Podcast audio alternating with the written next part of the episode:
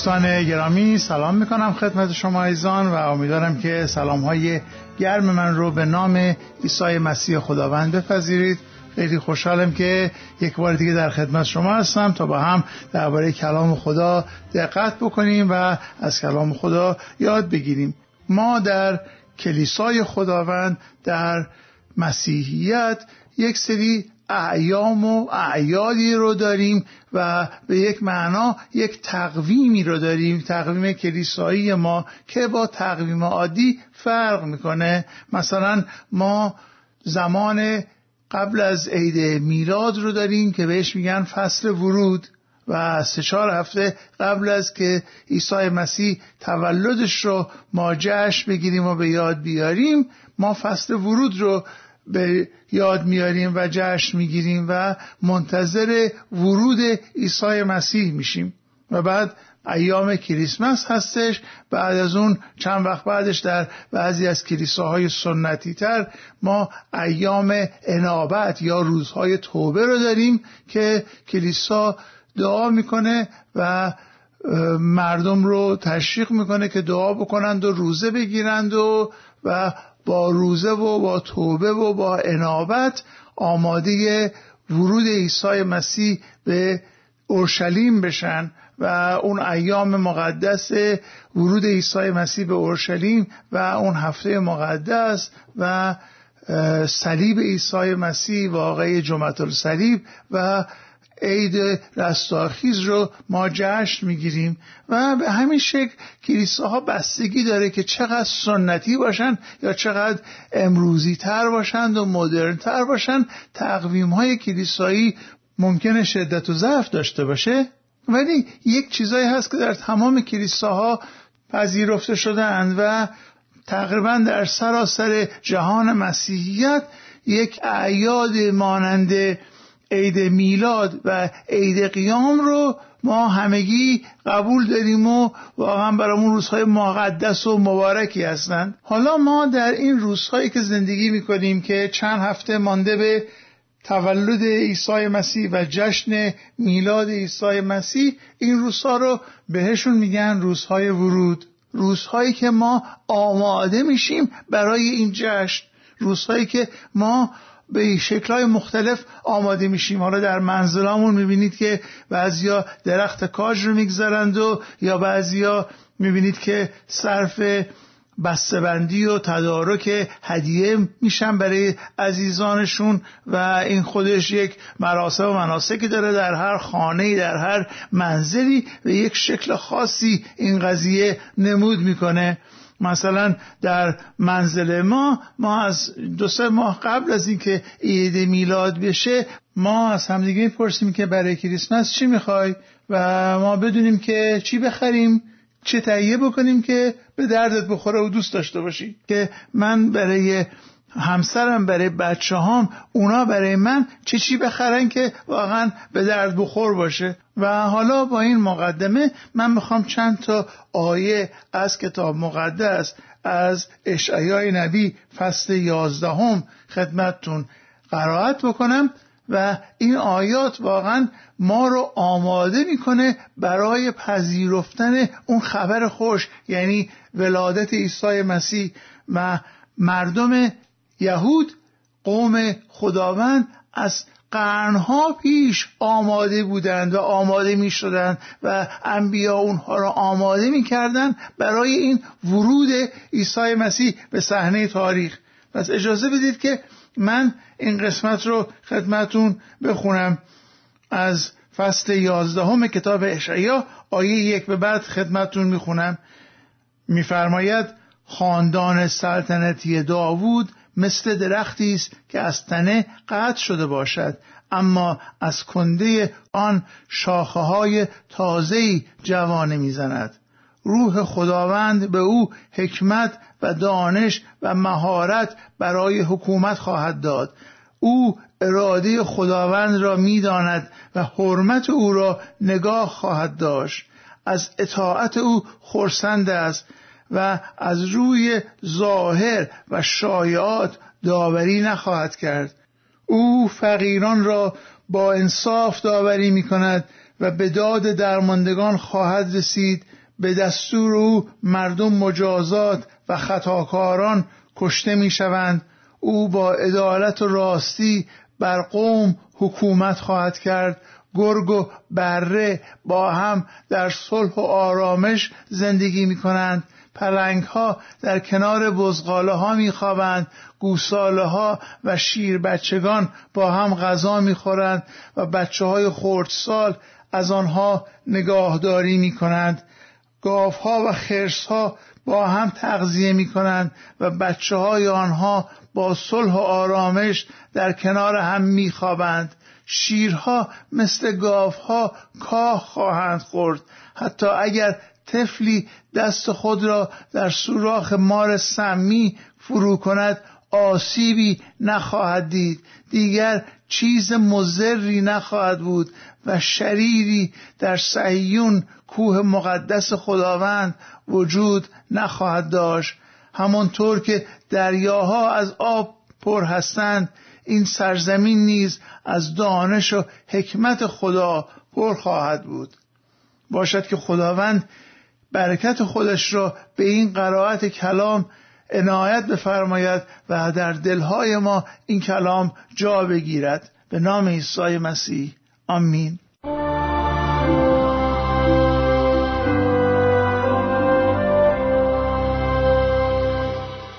دوستان گرامی هر زمان که ما درباره میلاد مسیح تفکر می‌کنیم طبیعتا به گذشته نگاه می‌کنیم و وقایعی رو که دو هزار سال پیش اتفاق افتاد رو به یاد میاریم. و خب طبیعی است که ما در زمانی که درباره میلاد مسیح دقت می‌کنیم و تفکر می‌کنیم و به یاد میاریم خیلی از وقایعی که در اون روزگار اتفاق افتاد برامون تازه میشه و خیلی موقع ها ما وقتی که راجع به عید میلاد مسیح موعظه می‌کنیم یا موعظه میشنویم راجع به اون اتفاقات و اون مسائلی که اطراف اون رخداد بزرگ تاریخی رویداد ما صحبت می‌کنیم. مثلا می‌تونیم راجع به فرشته خداوند صحبت بکنیم که به شبانان ظاهر شد و مژده تولد عیسی مسیح رو به اونها داد.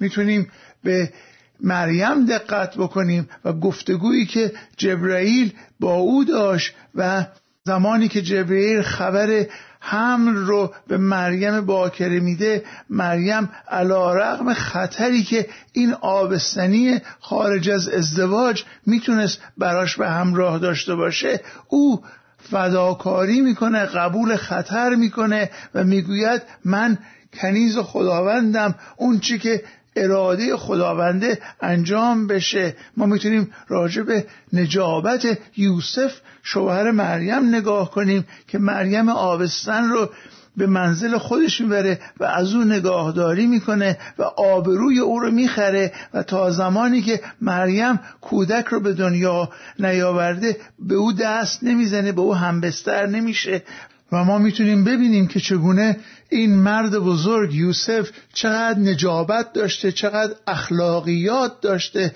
و چه درس بزرگی رو ما می‌تونیم از زندگی او یاد بگیریم و ما می‌تونیم راجع به رمز و راز و شگفتی این اتفاق عظیم تولد عیسی مسیح ساعتها تفکر بکنیم ساعتها سخن بگیم ساعتها در سکوت واقعا غرق حیرت بشیم که خداوند چه کار بزرگی رو برای ما بشر انجام داد. حالا ما نه تنها لازمه که به گذشته نگاه بکنیم و به فیضی که خداوند در دو هزار سال پیش بشریت رو به اون مستفیز کرد نگاه بکنیم و راجب نقشه خدا جهت نجات بشر تفکر بکنیم مشاهده بکنیم ملاحظه بکنیم. ما می‌تونیم راجب آینده هم صحبت بکنیم راجب آینده هم تفکر بکنیم. این قسمتی از کلام که خدمتون خوندم. خب اینو ما پذیرفتیم و متفکرین و کلیسای مسیح مفسرین کلام کاملا این رو پذیرفتند که این پیشگویی است راجع به عیسی مسیح. ولی ما می‌بینیم که این پیشگوییه که راجع به عیسی مسیح یک بعد آخر زمانی هم داره و ما می‌بینیم که علا رغم اینکه این قسمت از اشایای نبی همگی مفسرین و واقعا معلمین کلام معتقدند و متفق القولند که راجب عیسی مسیح پیشگویی شده و ما می‌بینیم که این بود آخر زمانی هم در اینجا مشاهده میشه. یک چیزایی رو کلام داره میگه که هنوز اتفاق نیفتاده و در آینده قرار اتفاق بیفته که دشمنان طبیعی دشمنانی که طبیعتا با همدیگه در مشکل و در اناد و در جنگ و در دشمنی هستن با همدیگه دوست میشن. طبیعتا با هم دشمنن گرگ و بره یا دست بچه میره تو سوراخ مار سمی ولی مار به او نیش نمیگذره و غیره. اینها می‌بینیم که هنوز اتفاق نیفتاده و قرار اینها رو ما در آینده مشاهده بکنیم. ببینید این روزهایی که مانده به ایام عید این روزهایی که ما مشغول آماده شدن هستیم برای ورود عیسی مسیح به این جهان لازمه که ما اون بعد آیندهش رو هم در نظر داشته باشیم. فقط موضوعی نیست که ما چشم به گذشته بدوزیم و بگیم آره دو هزار سال پیش یک همچین اتفاقی افتاد. اتفاق بسیار بزرگی بود. بله اتفاق خارقلاده بود حتما اتفاق خیلی عظیم بود صد البته. ولی آیا فقط به گذشته باید بسنده بکنیم؟ خیر این اتفاق یک جنبه آخر زمانی هم داره.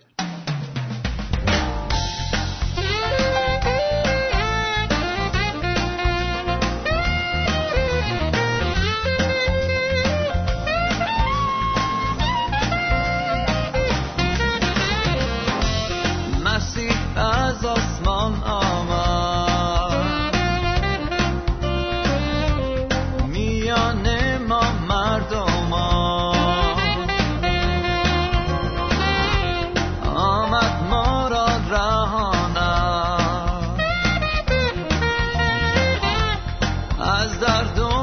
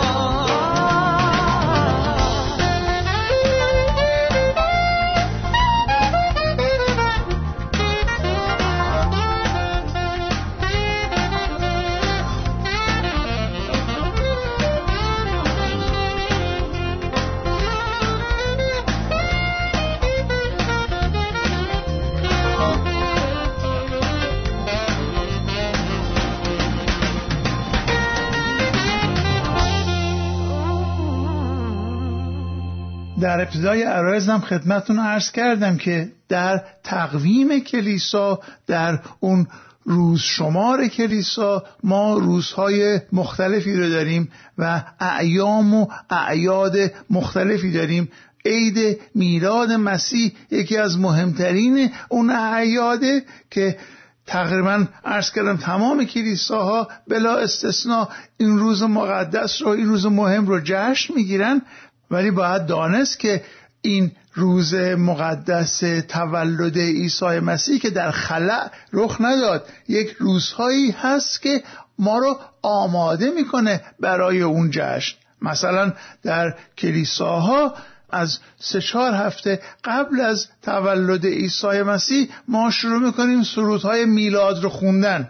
حالا درسته که هنوز عید میلاد نشده و این جشن رو بگیریم ولی می‌بینیم توی خیابونایی که میریم توی کشور مسیحی مخصوصا توی مراکز خرید که میریم رادیوها رو که باز می‌کنیم توی کلیساها سرودهای عید میلاد بیشتر و بیشتر و بیشتر شنیده میشن و به یک شکل ما داریم آماده میشیم برای این رخداد بزرگ.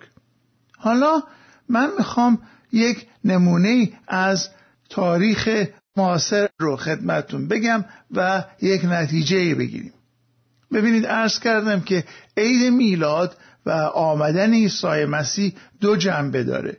جنبه گذشته که ما به دو هزار سال پیش نگاه می‌کنیم و جنبه آینده به ورود ثانوی به بازگشت زفرمند عیسی مسیح هم ما چشم میدوزیم. فقط این نیست که بگیم که عیسی مسیح آمد مانند یک طفل در میان ما زندگی کرد. نه او آمد در میان ما زندگی کرد ولی موضوع به اینجا تمام نمیشه. موضوع به اینجا تمام نشد که او مرد شد بزرگ شد تعلیم داد شفا داد و خیلی کارهای بزرگ انجام داد ولی در نهایت او را گرفتند و خیلی بیعدالتی انجام دادن در حقش و او رو بیگناه مصلوب کردن ولی او در روز سوم برخواست و از مردگان قیام کرد و هر که که به او ایمان بیاره نجات میده و موضوع باز هم به اینجا تمام نمیشه و ختم نمیشه. موضوع ادامه پیدا می‌کنه. او الان سلطنت می‌کنه. او الان پادشاه هست و در آینده اون روزی که فقط خدای پدر می‌دونه او باز خواهد گشت و سلطنت ابدی خودش رو بر این دنیا اقامه خواهد کرد و او کاری که شروع کرده بود رو به پایان خواهد رسانید. ببینید ارز کردم ما این ایام ایام آماده شدنه ولی این آماده شدن نه فقط برای اون اتفاقی است که دو هزار سال پیش رخ داد بلکه یک معنای آماده شدن برای این است که ما آماده تشریف فرمایی مجدد و پیروزمندانه پادشاهمون عیسی مسیح بشیم. ببینید عزیزان من از تاریخ معاصر عرض کردم می‌خوام یک مثالی بزنم خدمتتون. زمانی که آلمان نازی به تمام اروپا حمله کرد و اون آتش وحشتناک جنگ دوم جهانی شعله بر کرد سالها طول کشید تا نیروهای متفقین بتونن خودشون رو جمع و جور بکنن و بتونن در مقابل هیتلر و اون ارتش مخوف آلمان بیستند و اون ارتش رو پس بزنند جنگ دوم جهانی شروعش سال 1939 بود ولی روز ششم جوان چهل و چهار نزدیک پنج سال بعد از شروع جنگ بود که نیروهای متفقین دست به اون حمله بزرگ همزمان زمینی هوایی و دریایی زدن و اون روزی رو رقم زدن که در فرهنگ غرب و در زبان انگلیسی به نام دیدی معروفه. اون روز پایان جنگ دوم جهانی رو رقم زد ولی جنگ پایان نرسید. اون روز مشخص شد که هیتلر دیگه منحزم شده و داره شکست می‌خوره. ولی نزدیک یک سال دیگه جنگ ادامه داشت. هزاران نفر دیگه از هر دو طرف کشته شدن تا روز هفتم و هشتم ماه می 1945 بود که نیروهای آلمان تسلیم بدون قید و شرط نیروهای متفقین شدند و جنگ تمام شد. ببینید عزیزان در اون فاصله یک سال یک سال آخر جنگ همه می‌دونستند که آلمان شکست خورده. ولی آلمان هنوز شکست نخورده بود و هنوز داشت مقاومت می‌کرد. و تمام جهان منتظر اون روزی بود که شکست آلمان و پیروزی متفقین یک باره مشخص بشه. عیسی مسیح دو هزار سال پیش به این جهان آمد تا شیطان رو شکست بده تا بر گناه پیروزی پیدا بکنه تا ما رو بر گناه پیروزی بده. و در آینده باز خواهد گشت تا این پیروزی رو به طور کامل در اختیار فرزندانش و خاصان خودش قرار بده. و ما در اون دوره داریم زندگی می‌کنیم. در اون برهه داریم زندگی می‌کنیم. مثل کسانی هستیم که در میان اون فاصله جوان 44 تا ماه می 45 زندگی می‌کردیم. پیروزی دست داده. ولی به طور کامل در اختیار ما نیست. عیسی مسیح آمده و سلطنت می‌کنه ولی سلطنتش به طور کامل در دست ما نیست. ما در این دوره داریم زندگی می‌کنیم. پس ما در فصل ورود در این روزهایی که می‌خوایم جشن بگیریم ورود عیسی مسیح دو تا ورود رو باید حواسمون بهش باشه. یکی ورود اول عیسی مسیح به صورت یک طفل با فروتنی به این جهان و ورود دوم او به عنوان رب الارباب خدای خدایان پادشاه پادشاهان به این دنیا ما جشن می‌گیریم و منتظر اون ورود هم هستیم. پس ما فقط چشم به گذشته نداشته باشیم عزیزان بلکه چشم به آینده هم داشته باشیم که عیسی مسیح اون کودکی که با اون فروتنی به این جهان آمد مانند پادشاهی پیروزمند به این جهان خواهد آمد. حالا این دوتا ورود رو در نظر داشته باشید. اجازه بدید یک ورود سومی رو هم خدمتون عرض بکنم و با این سخن عرایزم رو به پایان برسونم. اون دو تا ورود اول و آخر خیلی مهمن ولی یک ورود سومی هم هست و اون است که عیسی مسیح باید به قلب شما وارد بشه.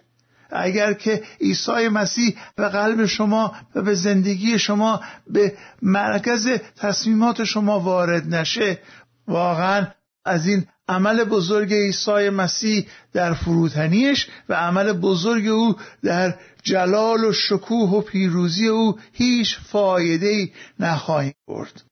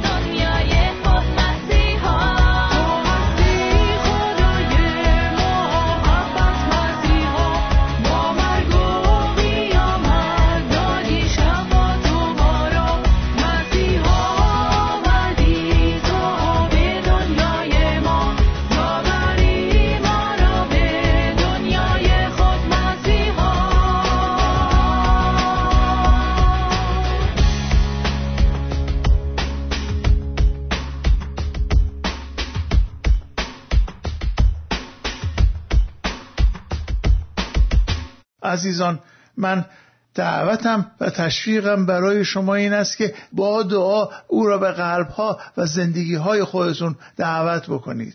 به نام عیسی مسیح. آمین.